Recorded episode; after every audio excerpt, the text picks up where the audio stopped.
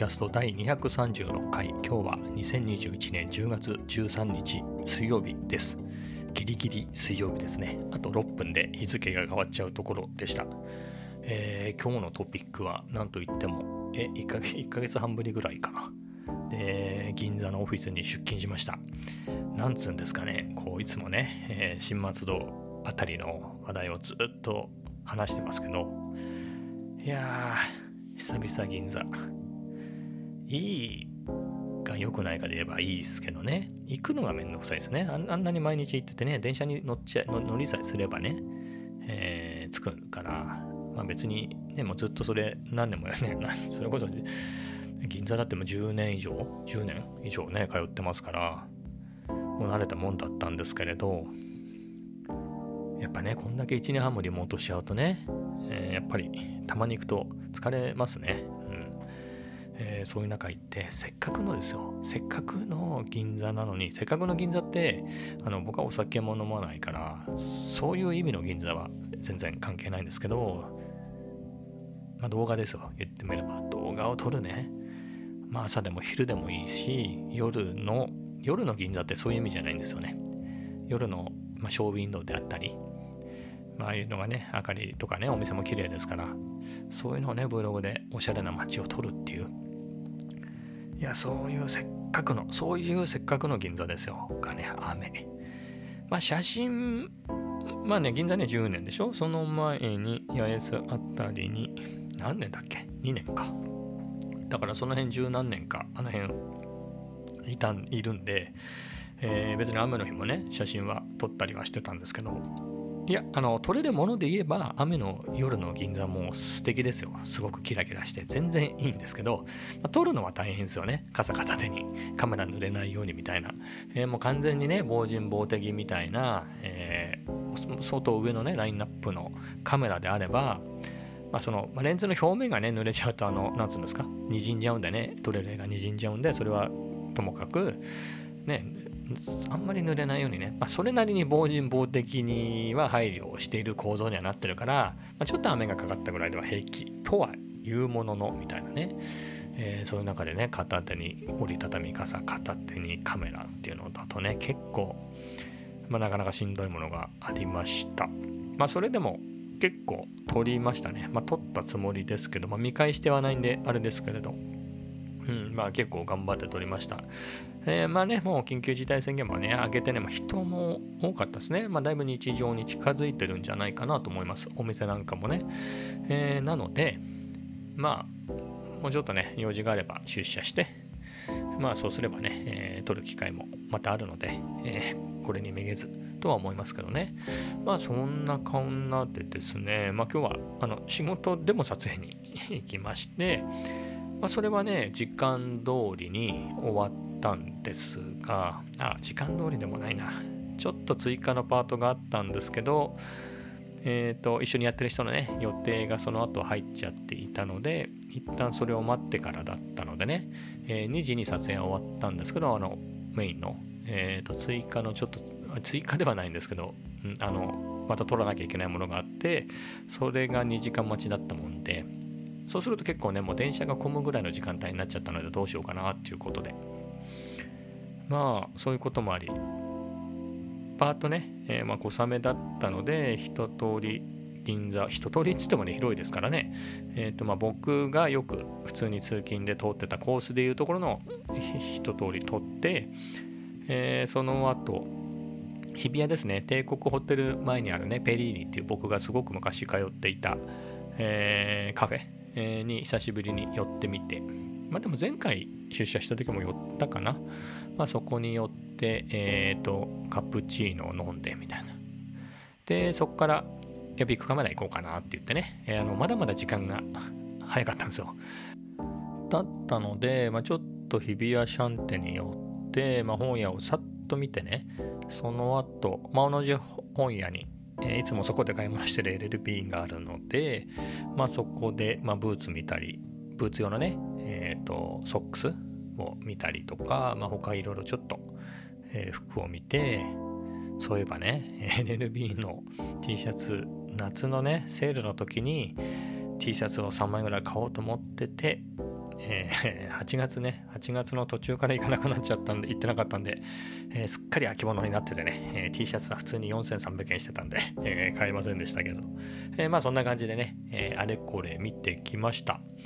ビーンブーツをね、僕すごく好きで履いてるんです。今日も雨だったんで履いていったんですけど、ビーンブーツもね、僕のは8インチなんですけど、まあ履きやすさで言うとね、この辺だったら6インチとか、あとはガムシューズっていうんですか、ビーンブーツみたいなんだけど、もうブーツじゃないっていう、あの作りでもうただの靴みたいなのがあって、あれもちょっとただの雨の時にはね、夏なんか暑いですからね、まあ、ブーツっていうと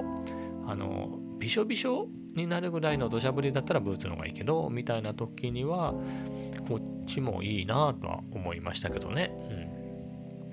うん、でちょっとねビッグカメラに行く前に話戻っちゃうと、まあ、銀座4丁目ですね、シャンテに行く前に通ってきた時に、まあ、日産クロッシング、日産のねショールームがあって、まあ、そこパッと見たら1階は前からあるなんだろう、ビジョングランツーリスモだったか何かだったの、それか何か違う、何の車だったんだろうで、まあ別に珍しくもなかったのでスルーかなと思ったんですけど、2階にふっと見たらね 240ZG が飾ってあるのが見えたんで、これは取らねばっていうことでですね、フェアレディ、Z、昔のですね、それがあったので日産クロッシングに行きまして、まあ、1階はね GTR の何でしたっけ、限定車ファイナルエディション的な、名前忘れちゃいましたけど、まあそれも飾ってあったんで、動画をね、撮ってで2階に上がって 240ZG をね、まあ人もあまりいなかったっていうかほとんどいなかったですね。もう一組お客さんがいたんですけど、その方はね Z じゃなくて普通の新車の何か赤い何かこう赤いなんだろうワンボックスか何かが置いてあって、それをすごく興味深く見てたので、僕は本当に Z を堪能しましたね、うん、かっこよかったです。で、その2つ上がソニーなんですよね。ソニーのショールームなので、そこにも行きまして、そこで欲しいって言ってたね、ワイヤレスの、マイクも展示してあったんですね。ちょうどね同じあれ多分 α7C についてたような気がするんですけど、違ったかな。で試すとことはできなかったですけど、実物こんな感じの大きさなんだっていうのがね分かって、受信機ね思ったより小さくて、あこれぐらいなんだいいなと思って、かなり欲しまりましたね。まあ、ソニーのストアでその場で買えるんですけど高いんですよね。23,000円か。多分ひょっとしてネットのクーポンで3,000円ぐらい分使えたから、それがそのまま確かねソニーショップでも使えるから、それもありかなとも思ったんですけど、全然ビッグとかの方が安いんですよね。2,000円ぐらい安いんで、さらにちゅうことで買わずに、まあでもねいろいろレンズとかカメラは見ましたね。まあ、24の 1.4GM とか 35mmF1.4GM、 まあ、どっちもいいレンズでしたね。35もやっぱり良かったですね。僕は35の 1.8、 値段が全然違うんですけれど、まあボケだけで言えばほぼ変わんないだろうと思ってて、まあ、確かにボケの量的にはそう大して変わんないけど、あなるほど映りはいいなと思いましたね。あうんとなるほどと思いました、うん、G マスター良かったです。であとはねなんかでっかいのあるなと思って試しておおと思ったのが135の 1.8 でしたっけ。あれはうおーと思いましたね。ちょっと遠くにいる店員さんは展示機でこうピント合わせたりしてみたんですけど、わこれはいいなと思いました。まあ、実際今のね僕は動画ばっかりなんで、まあ、買っても使わないですけれど、うん、昔ね僕ニコンの D700 の時に本当の 105mm の F1.8 っていう大口径のね単焦点レンズが好きですごい愛用してたので、その時にねニコンにも135ってのがあったので、次135の2のデフォーカス DC の135が欲しいなとか思ってたことがあったので、うんっていうのがね、あいいな135とは思いましたけど、まあ実際ね僕は本当に最近はもう Vlog なんで広角の方がいいので買うことはないですけど、でもいいなと思いました、うん、あとねおっと思ってたのが1635の F4 ですね、サイズのあれなんだろう思ったより全然小さいですね。まあもちろん20の F1.8 よりはちょっと大きくてちょっと重いのかなと。確かフィルター系もちょっとでかかった？同じ？どうだっただろう？なんかちょっと大きかった気がするんですけどっていうのはありましたけど、全然このスペックでこれだったらありだなっていう大きさと重さでしたね。そんなにバカでっかいってことでもなくてね、まあね 2.8 に比べたらね、そういうところも考えての大きさなんでしょうね。 F4 にしてるぐらいだから。でこれありだな。ただね、実際に撮ってないからわかんないんですけど、手ブレ補正の効きがよくわかんなかったですね。効くんだとは思うんですけど、やっぱりね静止画でいくら聞いてもねあれなので、僕の場合は例えば歩きながらねボディ内プラスそのレンズ側の手ブレ補正で、α7 のでも α7 はな千葉さらにアクティブ手ブレ補正もありますからね、別だけど α7C でも、いい感じに手ブレ補正が効くんだったらちょっとありかなと思って、中古で10万ぐらいで買えるんですよね。だったら、カタリストブラウズでね結構かかるし、あと 16mm からだったら魅力ですよね。16mm はかなり魅力だし、あとは35までってのもそこも魅力ですよね。ズームでクックックックっていうのはね、最近ほらケイシー・ナイスタットの、古い YouTube の動画を見てたんで、あの人が乱暴にねズームでグッてやるのをね見てかっこいいなと思って、あの辺のズーム域使うのいいなっていうのは思ったので、ちょっと惹かれましたね。であとはそんなもんか。ソニーではそんなもんでしたね。で、そこから話戻って、ビッグカメラの方にね、どうせマイク欲しいなと思って買おうかなと思って、でマイクビッグカメラ安いのはしてたので、ビッグカメラに行って、やっぱりね有楽町のビッグカメラも品揃えいいので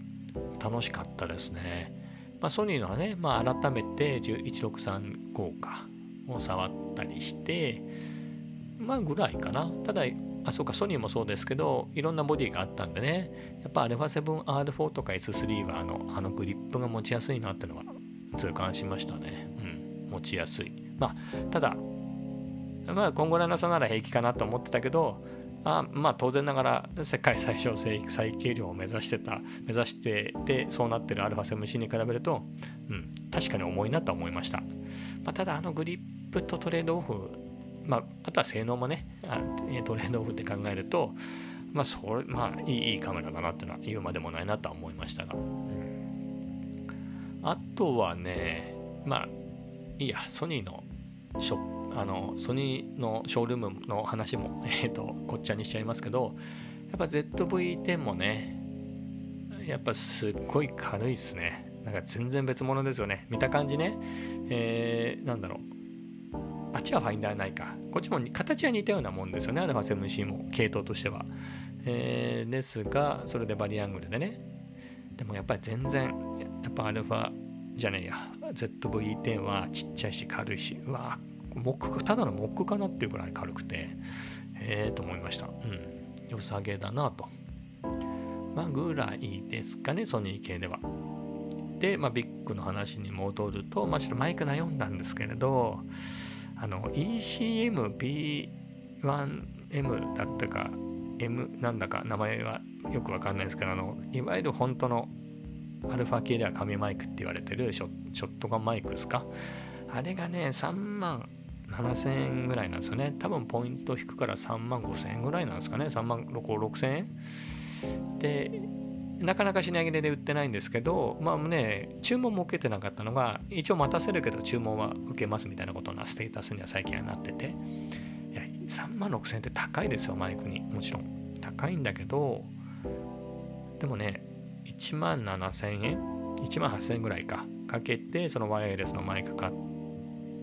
うことを考えれば、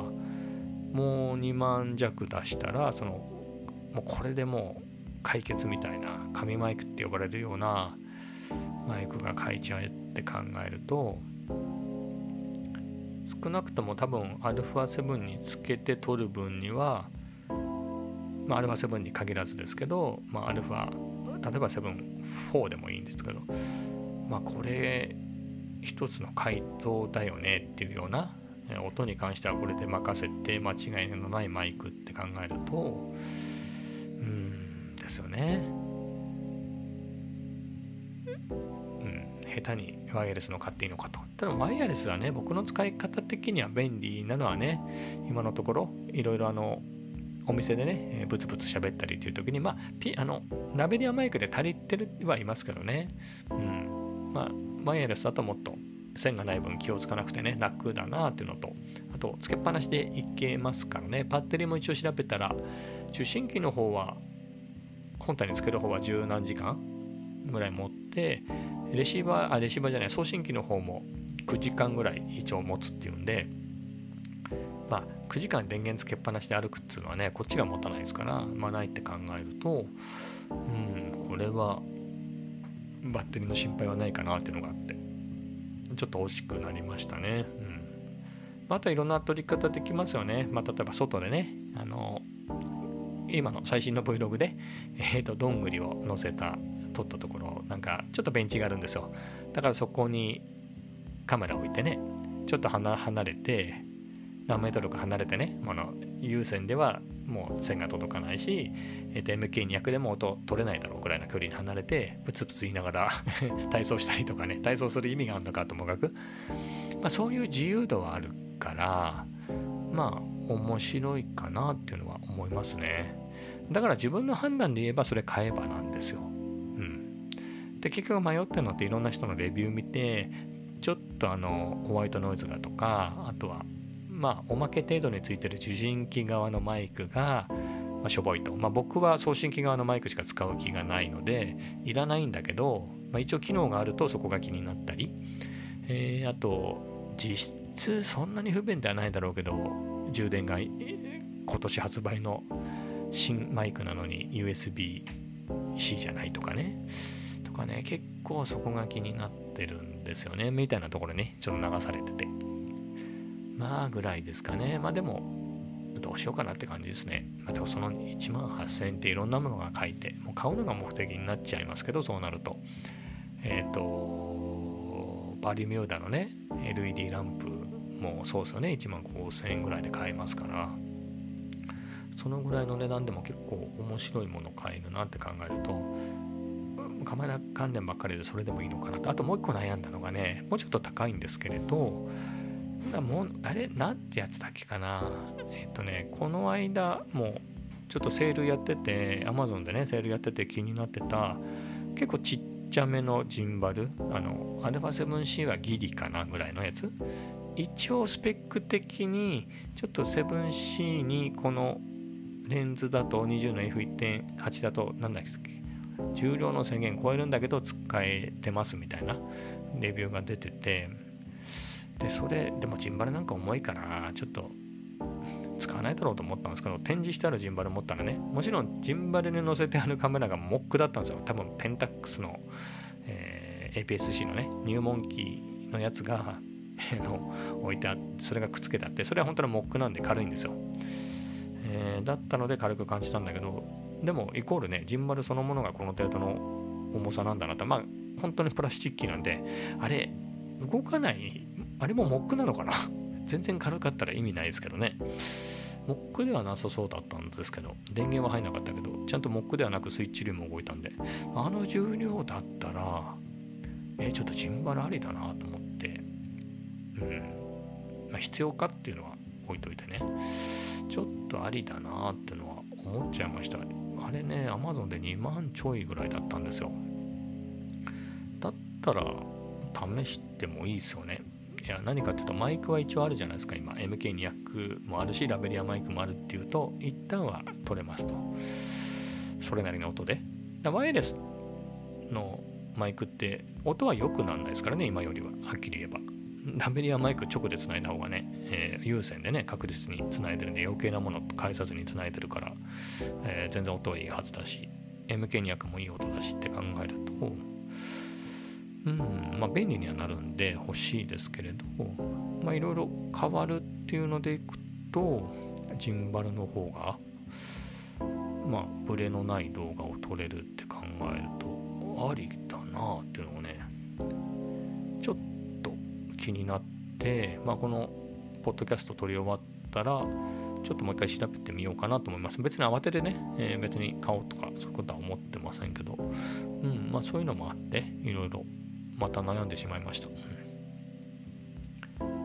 てなとこですね。あとね、まあついでですよ、全然欲しくはないけどあれこれねいっぱいあるんで見た、他社のカメラも見た中で言うと、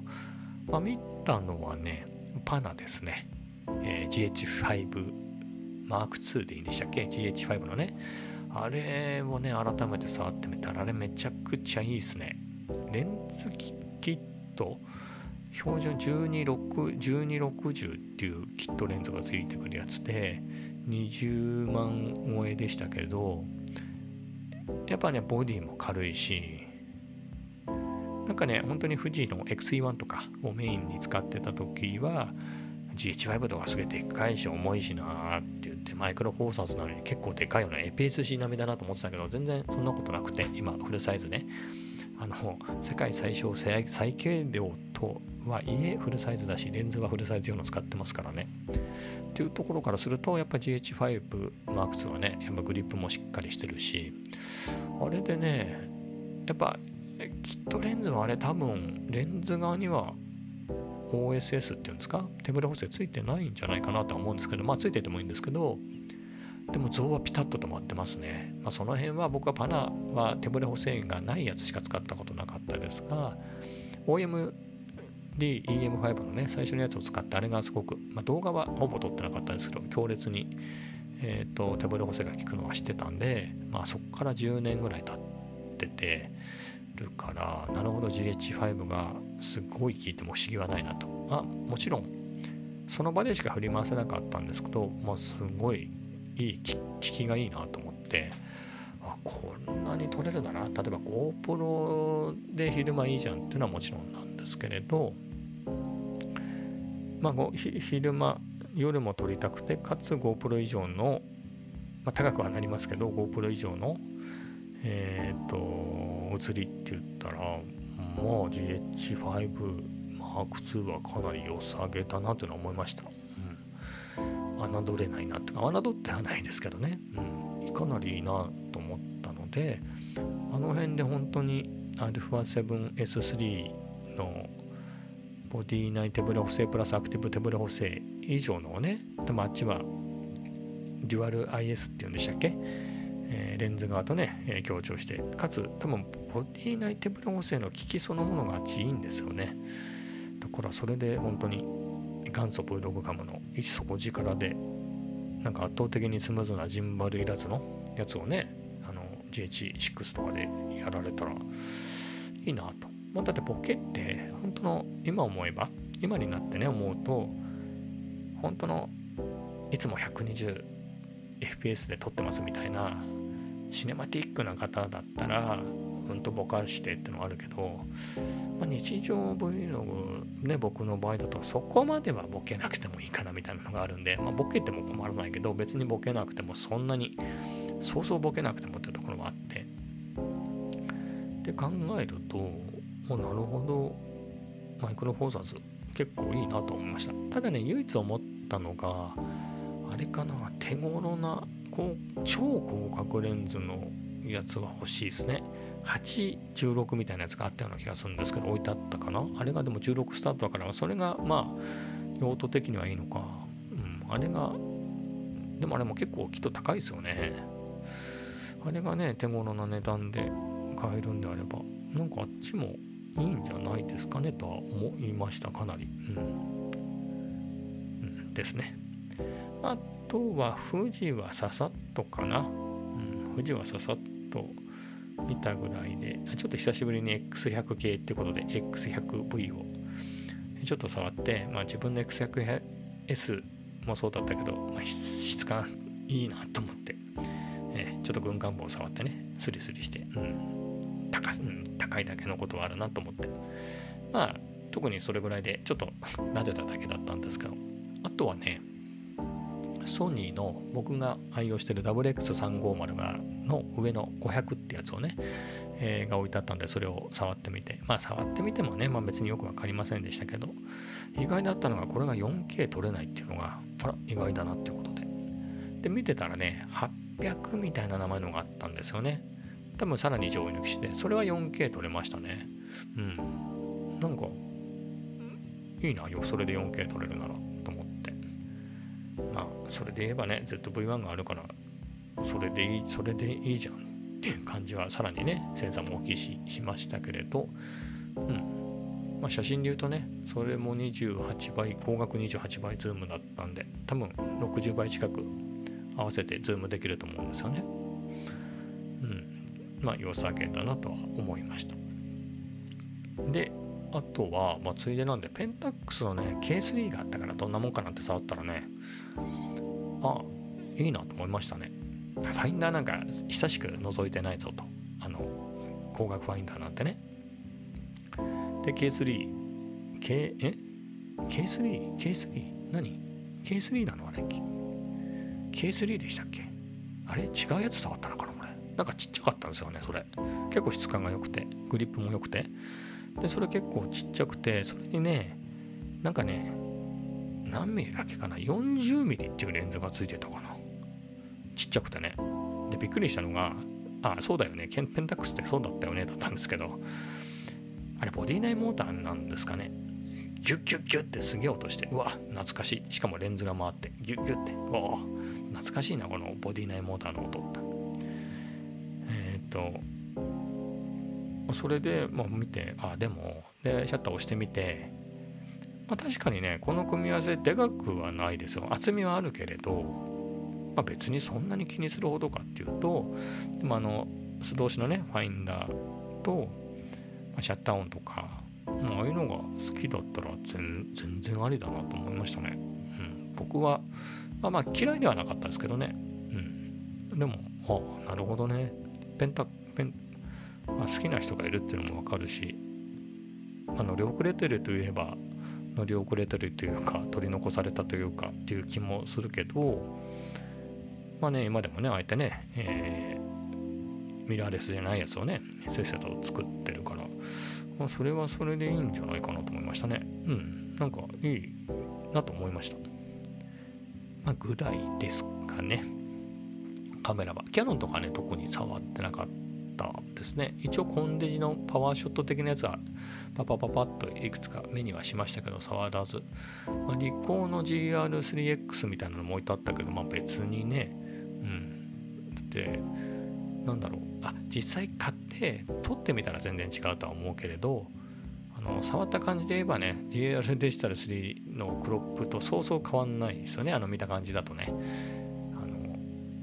店頭でただパシャって押してるだけだとね、データを自分で撮ってデータを見ないことにはなので、まあ全然触ってもないし、まあぐらいでしたかね、ビッグは。まあ他もね、Mac とか iPad とか見て、それでいくと iPad mini ね、実物は出てすぐには見てたんですけど、なんか僕の地元のビッグカメラには1台しかなくて、展示機がそれを他の人が触ってたから僕はその時触ってなくて、で今日この間も見たんだけど、今日もまあ時間があったんでね触ってみたら、わあすっげえ軽いなと思ってだったんですけど、本当に最初見た時に